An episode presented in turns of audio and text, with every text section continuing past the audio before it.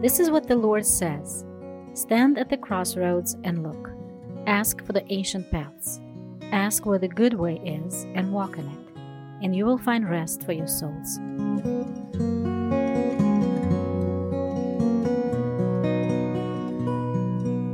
Hello, friends. Welcome back. Today I'm going to be doing something a little bit different. I was going to call this episode Bits and Pieces different things that have crossed my path, or things that have been on my desk, or emails that I've seen, different things that have been meaningful to me.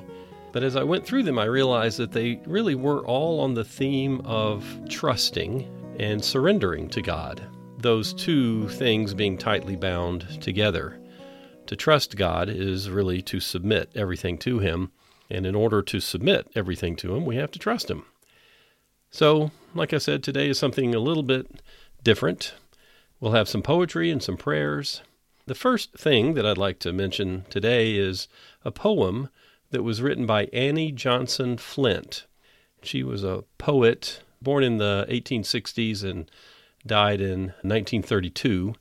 She wrote a tremendous number of poems, a very well known Christian poet at the time. She was actually called the Poet of Helpfulness. And so, of course, her works have been mostly forgotten by many people who are listening, or maybe by almost all that are listening right now. I came across this, well, I don't remember where I came across this, perhaps through Elisabeth Elliot. I want to say a little bit about Annie Johnson Flint's life. When she was young, she went to a school uh, for teachers and then taught in elementary school. And as a young lady, she started having arthritis just within the early years of her teaching career. And she suffered all of her life a severe form of arthritis. And it was a chronic condition, and she never recovered from it. So, all through her life, she had pain and suffering. And so, the poem that I want to read for you is on this theme of trusting God when you come to a place that's pretty tough in life. So, I'll just read it. This is by Annie Johnson Flint. Have you come to the Red Sea place in your life where, in spite of all you do, there's no way out, there's no way back, there's no other way but through? Then wait on the Lord with a trust serene till the night of your fear is gone. He will send the wind, He will heap the floods, when He says to your soul, Go on and his hand will lead you through, clear through, ere the watery walls roll down. No foe can reach you, no wave can touch, no mightiest sea can drown. The tossing billows may rear their crests, their foam at your feet may break, but over their bed you shall walk dry shod in the path that your Lord will make. In the morning watch, neath the lifted cloud, you shall see but the Lord alone. When he leads you on from the place of the sea to a land that you have not known. And your fears shall pass, as your foes have passed. You shall be no more afraid. You shall sing his praise in a better place, a place that his hand has made. That's a lovely poem. Uh, it's another example of why it's really good to know the Old Testament.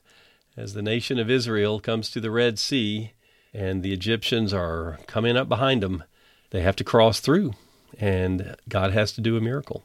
Here, Annie Johnson Flint says, We come to those places in our lives where there's no other way but to go forward, and we don't see any way out, but we have to go on.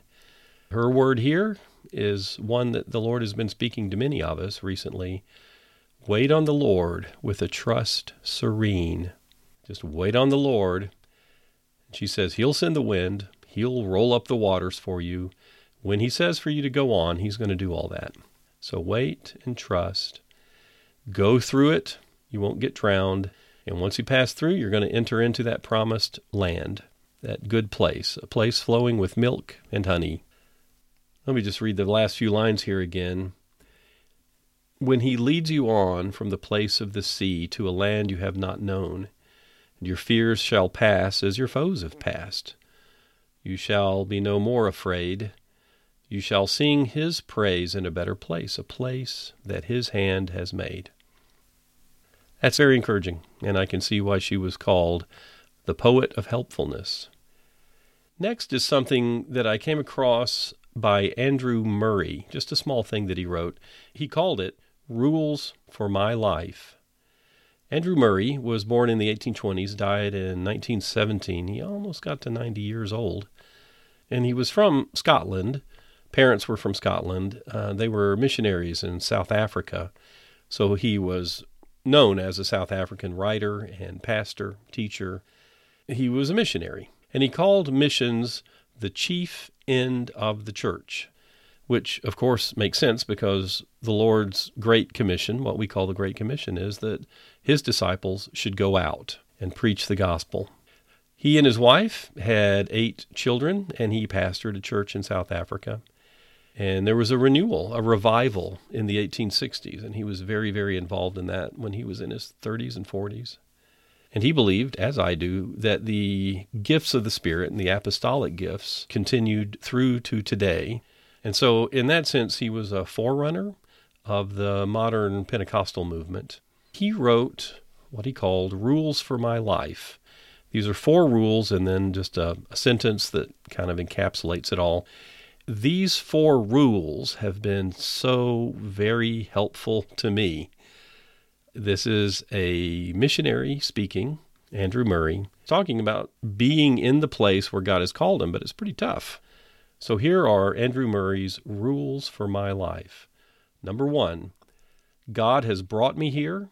It is by His will that I am in this confined place. In that fact, I will rest.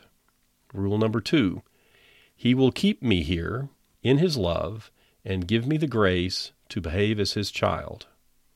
Rule number three He will make the trial a blessing, teaching me the lessons that He intends for me to learn and working in me the grace that He means to bestow. Rule number four In His good time, He can bring me out again. When and how, He knows. Those are his four rules, and then he has a, a little sentence. Let me say that I am here by God's appointment, in His keeping, under His training, for His time. Boy, I say amen to all of that. It could be a long teaching here on every step, every one of these four rules for His life. Well, let's just go through them very quickly. Rule number one God has brought me here, and it's by His will that I am in this confined place. In that fact, I will rest.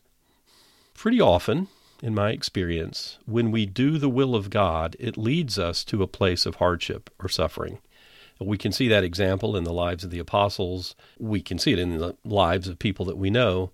Especially, we see it in the life of Jesus, that as he was obedient to the Father, he went into a place of hardship. And you remember he said, What should I say now? Father, deliver me from this time? No, it's for this reason that I came here. And often that is the case with us. When things are really hard, that's why we're there, because God wants His people in the hard places. He wants you and me to learn these really good lessons about self sacrifice, self denial, taking up our cross. And this first rule is excellent because it's a recognition that God put us here. And it's by His will that we're in this hard place. And because He brought us here and it's His will, we can rest in that.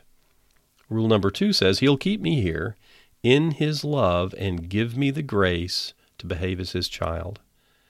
Amen. It's up to the Lord. Whatever He does, whatever He wants to do in our lives, this is a theme in some other things I'm going to share here coming up. Whatever He wants to do, will be in His love, and He will give us the grace to be a child of God, to act in ways that are pleasing to Him and helpful to others.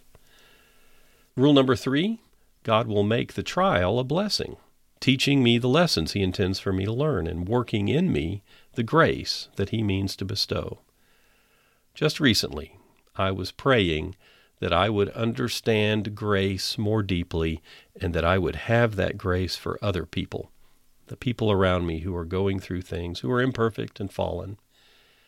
And this rule is wonderful. We need to remember that the Lord will make these hardships into a blessing, and He will teach us whatever lessons He wants us to learn in the middle of the hardships.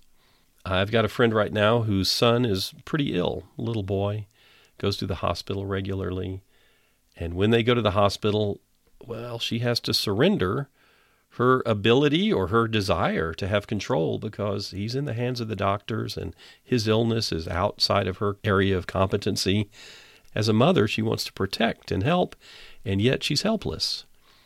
It's in a situation like that where we can learn deep lessons about trusting God and surrendering everything to Him and recognizing His sovereignty over every aspect of life. We can trust and rest in Him if we'll learn those lessons. Praise God, she's learning those lessons. And some of these hard lessons, uh, dare I say all of them, can only be learned when you're in the middle of something hard. Number four, in God's good time, He can bring us out again. When and how, only He knows. Let's remember that. Even the escape from hardship is not up to us. We just read something from Annie Johnson Flint, and of course, through her whole life, she suffered from the pain of arthritis and the way that that limited her abilities. She's out from underneath that pain now. Praise God. And then the final thing that Andrew Murray says here, just to sum it all up, I'll say it for us. We are in the place that we're in by God's appointment, and He is keeping us here under His training in His time. Amen. The next thing I want to share are a couple of things that were written by John and Betty Stam. Some of you may have heard of Betty Scott Stam if you've been listening to the Elisabeth Elliot podcast. They were missionaries in China back in the early part of the 20th century. They were in China when the communists began a civil war, and they had a little girl, an infant daughter, I think. She was just a few weeks old or a few months old, Helen and the communists came in, and there was a civil war. The Stams, as missionaries there, American missionaries, were force marched 12 miles, 19 kilometers, by soldiers. They were arrested as foreigners and, of course, as Christians to communists who are anti Christian. They were enemies. They were American Christians, and so double enemies there. And the group uh, that they were with as they were being marched by these communists spent the night in a little village. That night, Betty was allowed to take care of the little baby, Helen. Because Betty knew that they were very likely to be executed by the communists, she hid her daughter inside a sleeping bag. And then the next morning, they left, and she left that little baby hidden away under these covers. They were marched down the streets of this village to be executed as they were being marched down the street, a Chinese businessman, a little shopkeeper, he stepped out of the crowd and he talked to the communists and tried to persuade them, tell them not to kill the Stams. And then the soldiers, well, they ordered him to get back in, but he wouldn't go back. And then the soldiers searched his business and where he was living, and they found a Bible. This Chinese shopkeeper was a Christian. And then he was led with the Stams to the place of execution. Just a little bit later, John Stam knelt and was beheaded while his wife and the Chinese shopkeeper watched on, and then his wife and the Chinese man were then beheaded just moments later. Helen, the baby, was found a couple of days later by a Chinese pastor. The child later went to the USA and was raised by her aunt and uncle. Well, something that Betty Scott Stam wrote was a favorite of Elisabeth Elliot, and it is on this theme of trusting and surrendering to the Lord. And here's what Betty Scott Stam wrote Lord, I give up my own plans and purposes, all my own desires, hopes, and ambitions, and I accept Thy will for my life. I give up myself, my life, my all, utterly to Thee, to be Thine forever. I hand over to thy keeping all of my friendships. All the people whom I love are to take second place in my heart. Fill me now, seal me with thy Holy Spirit. Work out thy whole will in my life at any cost, for to me to live is Christ. Amen. That is a beautiful prayer.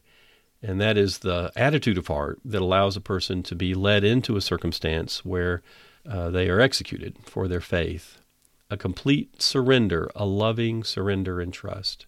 To surrender all plans and purposes, desires, hopes, ambitions, to lay it all aside, everything, and accept God's perfect will for our lives.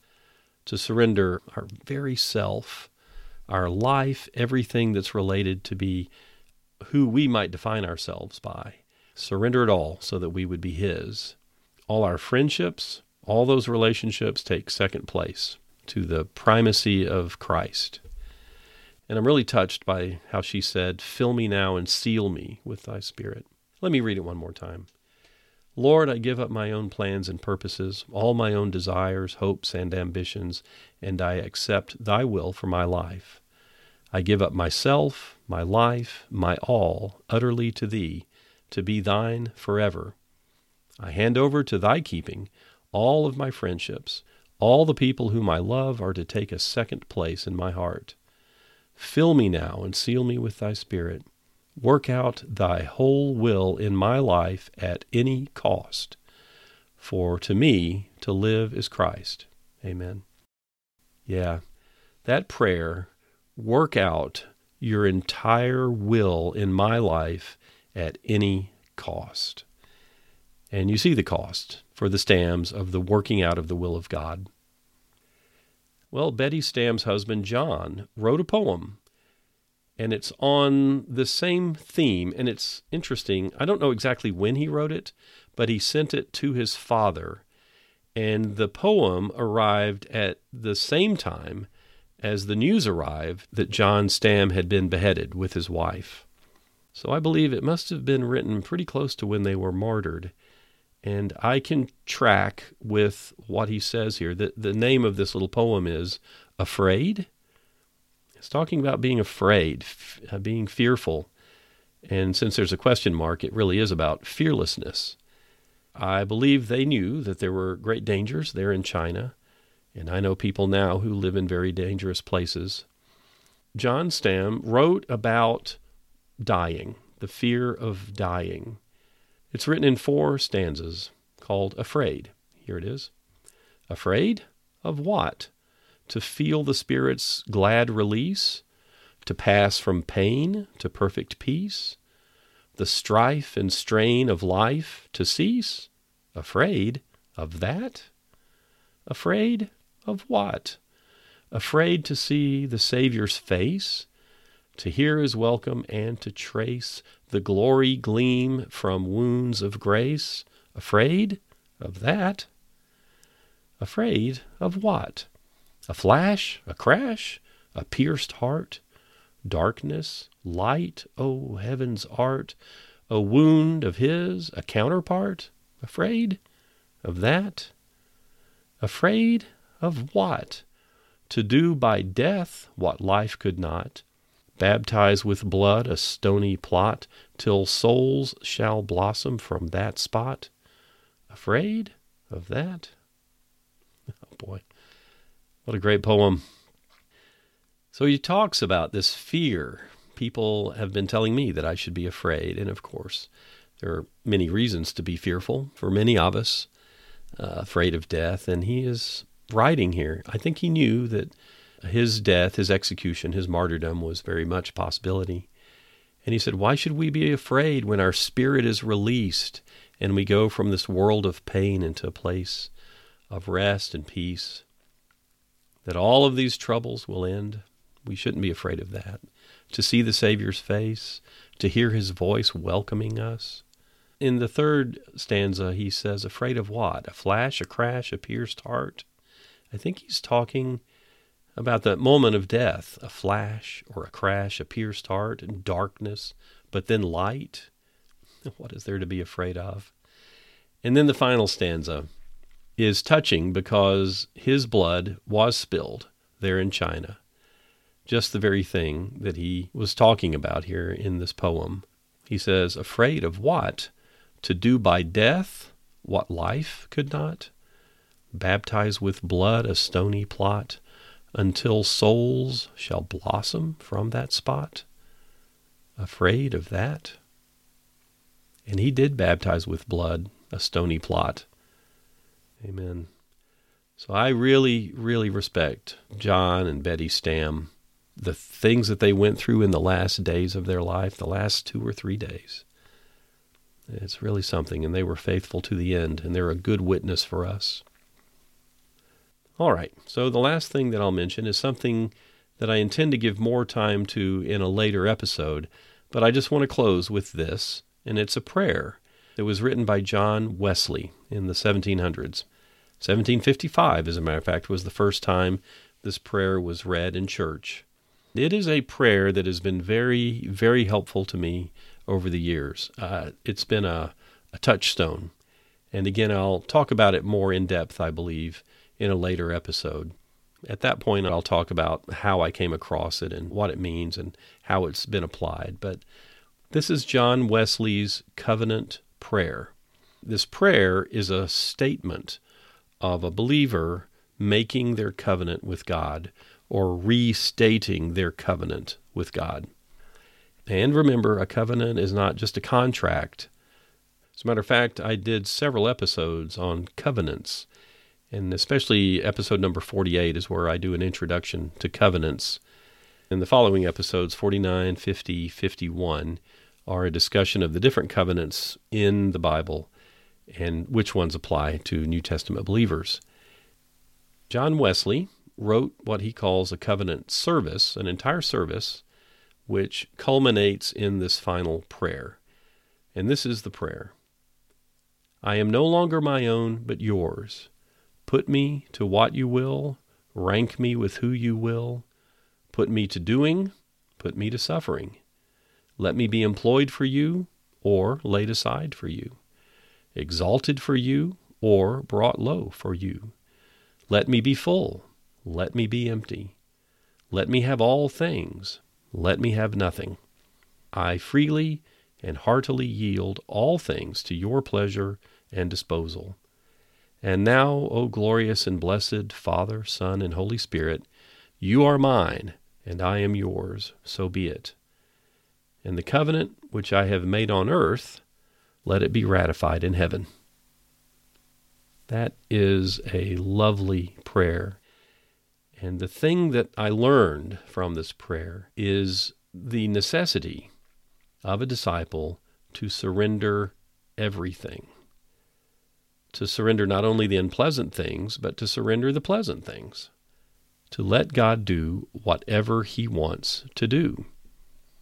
And John Wesley has learned many things and put them here. He says, Put me to doing, put me to suffering. Let me be employed for you or laid aside. Now, many of us will pray, Lord, use me for great things. But how often do we pray, Lord, I am willing to be laid aside for you. I'm willing to be brought low for you. I am willing to be empty, if that is your will. I am willing to have nothing. I am willing to suffer. I am willing to be ranked with whoever you put me with. So, actually, in closing, I'll read this all again, and this will be the final part of this episode. Uh, before I read it, I just pray that these things will settle into your hearts and that God will move in you more and more through these things the way that He's moved in me. They're not only reminders of the ways of God, they're a real encouragement that people who have gone before us have learned good lessons and have walked in those things that it really is possible to live that life that God calls us to because He gives us His Spirit to give us the grace to do what He calls us to.